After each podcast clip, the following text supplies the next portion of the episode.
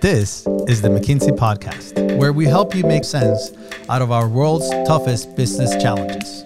Welcome to the show. I'm Lucia Rahilly. And I'm Roberta Fusaro. In a way, despite a looming recession, we see that the consumers have a kind of backlog uh, and a desire to spend on fashion. That was senior partner Achim Berg talking about the resiliency of the fashion industry. He joins me to talk about it, but also points to signs of tough times ahead. After, anxiety tends to get a bad rap, but listen to author Tracy Dennis Tiwary, professor of psychology at Hunter College, to discover why anxious feelings deserve respect. Achim, thanks so much for joining us today. That's my pleasure, Roberto. Thank you. Achim, the world has changed a lot since we last published our State of Fashion report. Which of the recent trends have had the greatest effect on fashion and the textile industry? I think Ukraine and the invasion into Ukraine is uh, one of those topics. I think uh, that was not fully on the radar uh, in November, December and a lot of people didn't expect it. But that's not the only topic. I think we also didn't uh, even know that Omicron would be the dominant variant in the first half of 2022. We did not expect that uh, inflation would be a permanent challenge. We, we somehow expected, even like many governments, that uh, this would be a temporary problem.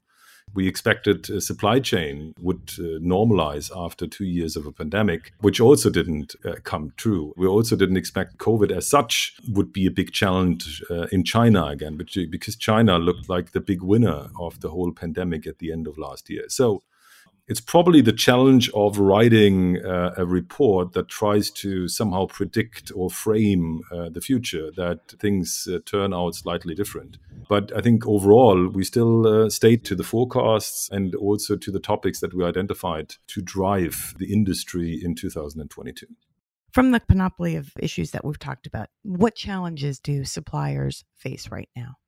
I think it's it's very different challenges. I think depending on where we look, which country we look at, uh, you know, some are quite challenged. So the supplier side, you know, has a practical problem of delivering what is expected, but they are also facing issues of uh, forecasting in a proper way because we don't know exactly how the consumption patterns will develop. And the industry is always uh, you know a couple of months ahead of the consumer. So uh, you need to make some bets. And it's uh, in this environment which is much more volatile than uh, what we have seen in the last 20 years uh, it's very difficult to make the right bets given the increased risk, or, maybe it's sort of this perfect storm of risk all colliding together, how should companies respond? And what are some things that companies can do to hopefully end up on the right side of, of these big bets?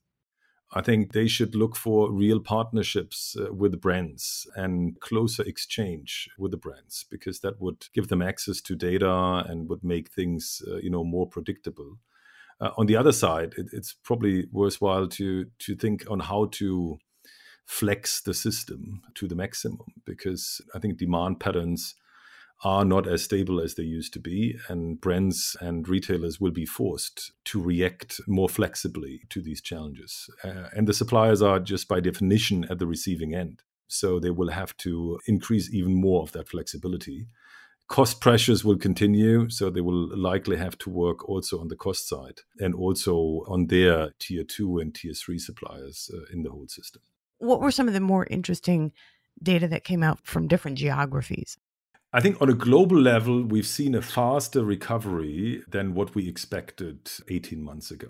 I think we had expected that the whole industry would only get back to 2019 levels at the end of 2022. And on a global level, uh, we achieved that already at the end of 2021. So the, you could argue that the fashion industry has shown more resilience and a faster ability to deal with challenges than what we had uh, expected. And maybe we were too conservative in the eye of the storm. That might be another explanation. But the recovery was also quite different, uh, you know, by regions. Asia, with a very strong leadership of China, was the motor of the recovery right at the beginning. They had a very short dip and then they were doing quite well. Europe had the toughest, uh, you know, challenge to deal with because they were lacking international travelers. And given the fragmentations of the markets, the recovery wasn't that fast and that strong. And North America, uh, was remarkable. I think we've seen a a V-shape uh, recovery, which we had seen also after some of the financial crisis before, but we didn't expect to see here in the pandemic. So, so far, I think it was pretty diverse. If we now look forward, again, it's difficult to make predictions as we discussed right at the beginning of this podcast. China is currently, um, you know, quite challenged uh, with a zero COVID policy. It's reopening in important cities like Shanghai, but we don't know how long it will take to get a recovery here. Let's hope for the best because that's going to be very important, in particular for the luxury part of the industry. Europe is currently doing better also because we see uh, you know travel coming back and north america you know is uh, still going strong so i think it will heavily depend on how long the ukraine crisis is going to continue how long that will impact the cost of energy and uh, also how much stimulus the different governments will be able to provide after two years of continuous uh, stimulus uh, against the pandemic. So I think the jury is out we will see and we should prepare accordingly uh, for some challenges to face. During the height of the COVID 19 outbreak, we talked a lot about companies accelerating their use of technologies. Has this momentum continued? I think technology plays a very important role. We also just published the new State of Fashion Technology Report, which uh, tries to make an important point that we have to think technology really end to end. We used to focus more on the front end, uh, everything that was more consumer focused through e commerce, through loyalty systems. But uh, we are realizing now that also the back end needs to be digitized for many reasons. We just spoke about the better ability to plan and to react, but also traceability from a sustainability point of view has become uh, more important and will become even more important going forward. So digitizing the whole supply chain end to end is a big topic uh, for many of our clients. So, thinking about the challenges now for brands, what sort of obstacles do these organizations face? It all comes down to consumer demand. And as I said, I think we somehow had hoped that uh, 2022 would mark the end of the pandemic that a certain freedom would return that would allow people to celebrate, to entertain. And the fashion industry was very ready to dress the consumers exactly for that. And I think to a certain extent, uh, we see that uh, that is happening. Some of the categories that were hammered uh, throughout the pandemic, like dresses, like high heels, even suits, have a strong return in the first six months uh, or the first five months of this year we also expect that people, uh, you know, will do a lot of traveling. I think Europe is clearly returning to the whole vacation industry. I think with the Americans do the same. Asia as well, with the exception of China, that will drive consumption. So, in a way, despite a looming recession and inflation rates of seven to eight percent, we see that the consumers have a kind of backlog uh, and a desire to spend on fashion. And that is despite uh, Ukraine, which obviously has not been positive for consumption interests in Western Europe uh, these days. The problem is that uh, the energy bills will continue to in- increase. And I think we all don't know how long the conflict between Russia and the Western world will continue. Uh, which will likely have a negative impact on the cost uh, of energy and uh, on the cost of living. And uh, so we realistically we'll see a lot of consumers returning from vacation and from a great summer, realizing that everything has become much more expensive. And that could hit larger parts of the fashion industry, in particular, the discount, the value, and the mid market segments. The jury is still out on, on how luxury will play out in this environment. We were all surprised how quickly luxury returned from the pandemic, mainly driven by China but also by a very strong recovery uh, and a fast recovery in the United States. The demand for luxury is super strong at this point uh, in the year. That's why I'm more concerned about the Christmas business and, in particular, uh, the outlook for 2023. So, thinking about that, Achim, what should brands do? Brands should prepare for a likely recession. I think if the recession is not happening, I think we're all going to be positively surprised. But given the current inflation levels all around the world, driven by energy cost increases and the fact that interest rates are increasing around the world, uh, what we're discussing with a lot of the clients is you know how to prepare for that so on the one hand having a robust plan for the demand side and how can you flex uh, your system similar to the suppliers to uh, varying demands. I think the industry has been quite innovative in that respect uh, over the last two years of the pandemic. So this will somehow have to continue. And I think on the other side, the industry will have to manage cost. Many of the leading and the big players have started tackling that and reviewing the investment budgets, reviewing the cost structures, and preparing for a challenging 2023. I think that is uh, what we're going to see and what uh, brands will have to focus on in the coming months. Most companies in this industry have been challenged for several years now. So, how do they respond to these disruptions and how do they find ways to invest in new technologies. 2020 was the worst year from an economic profit point of view, I think, since we have figures about this industry. So, probably going back to the Great Depression. 2021 was a recovery year for many. In that respect, a more difficult 2022 and even more difficult 2023 you know could have some devastating effects uh, to the industry. Our report also uh, shows that um, uh, profitability is more and more polarized uh, in the industry. In 2020 less than one third of the companies were value generating while two thirds were value destroying. So, a longer recession and uh, a more challenging environment will definitely lead to a shakeout in the industry. We also see that there is a, a, fraction of the companies that we call the super winners that are the top 20 performers of the industry. But also, you, you could broaden that, let's say, to the top 20% of the industry that are quite healthy, that have already started to invest into technology, into digitization. They've invested into sustainability. They've invested into talent. Uh, you know all the things that you would want to invest to, and and they also have a more balanced, uh, more global business. So they will likely get better through the months ahead without any question, I think uh, companies will have to do this transformation, you know, away from physical stores towards a more digital business model and uh, they will have to find ways to redirect budgets into those areas. And that will be more difficult for for some than for others which will likely lead to even more polarization in the industry.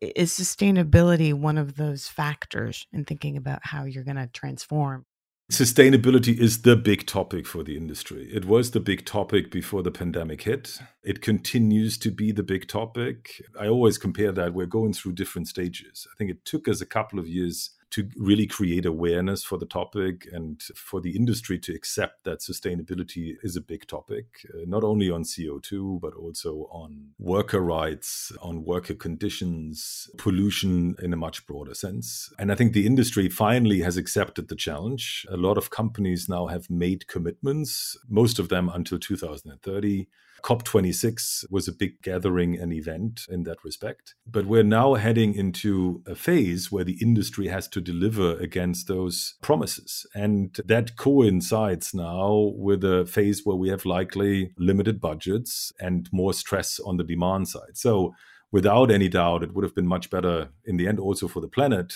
Uh, you know, if we would have now a strong recovery after the pandemic, but that's unfortunately not what we are uh, facing. On the other hand, the planet can also not afford that the industry is not making progress. So, in that sense, companies will have to do all of that. They will have to deliver against the ambitions of digitization, but also against uh, the demands of sustainability the consumers uh, have become uh, more demanding in that respect. A lot of people have been at home throughout the pandemic. They had more time to think about their consumption patterns. We've seen a big change, uh, in particular in Western Europe, but also in North America. You know how the consumers think about sustainability and what they demand from brands, and therefore brands will have to do it all. It's it's not going to get any easier for brands and the whole industry in the next 18 to 24 months. In the report, you talked about the use of digital product passports that contain information about how the products came into being and their impact on the environment. Do you think digital product passports are a good tool to help brands reach their sustainability commitments? I think product passports in our annual report, but also traceability in our new tech report are, I think, the, the, the, two big topics when it comes to sustainability. Digitization will be a key lever here, A, to provide the required uh, transparency along the whole value chain but also to provide that information to an ever more demanding consumer on the other side who wants to have that transparency. And let's not forget there's even a regulator out there that will request that transparency. So the supply chains are very complex. There's a you know different stages. It's happening in emerging markets. It's transported in most cases at least around half of the world. So all of that requires the use of technology to provide the transparency and the reliability that you need to drive the business. What are the lessons that companies can take from some of these top companies in our research? Super winners have been outperforming the industry now for many, many years. That has led to the level of polarization that we uh, we have at the moment. We also expect that the top players will get stronger out of the next crisis we are facing. That's just naturally given the resources they've built, but also given the brands and the business systems uh, they have built.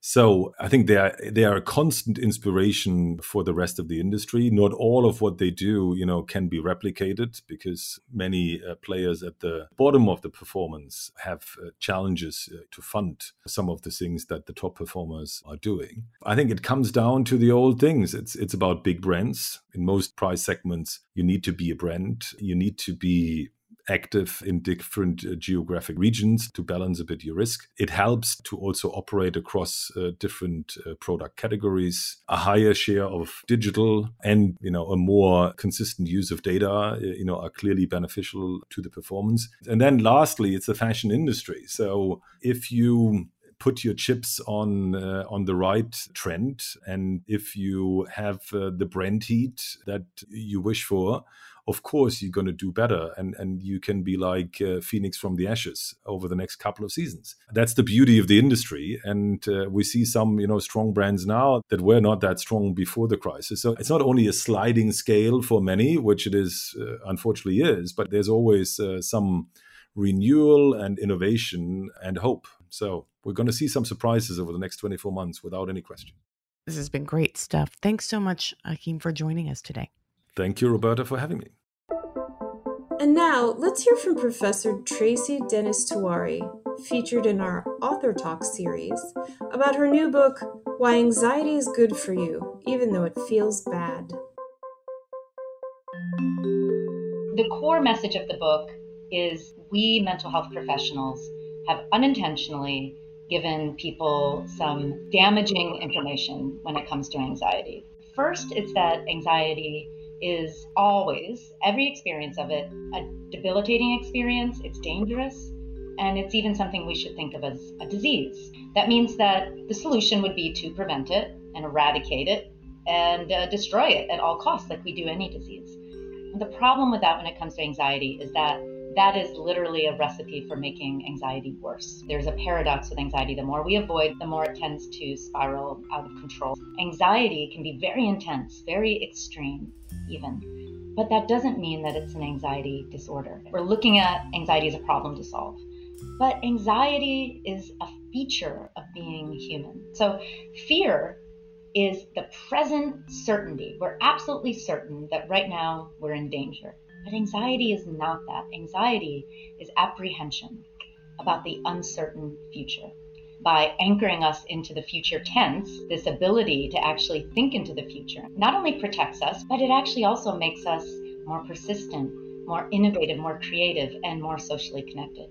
Because anxiety is an emotion that actually evolved to translate and to navigate the uncertain world. And of course, there's nothing so certain in the human condition as uncertainty. So when we're anxious, we actually have higher levels of dopamine in our brain. Dopamine helps us move towards positive outcomes. It also triggers our social bonding hormone, oxytocin. That hormone that increases when we're with someone we love. It's one of the ways that we biologically bond to each other. And when we're anxious, that hormone shoots up. Why? Because social connection, social bonding, is one of the best ways that we manage our anxiety.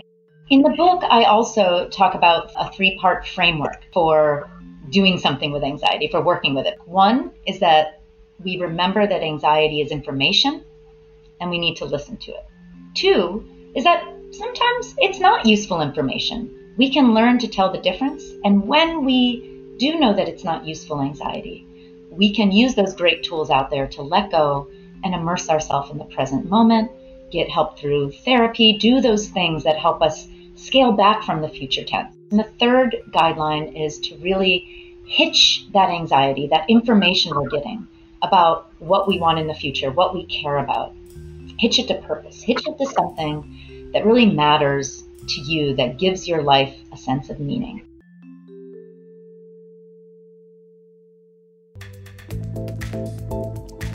Thanks so much for listening to the McKinsey podcast. I'm Lucia Rahilly. And I'm Roberta Fusaro.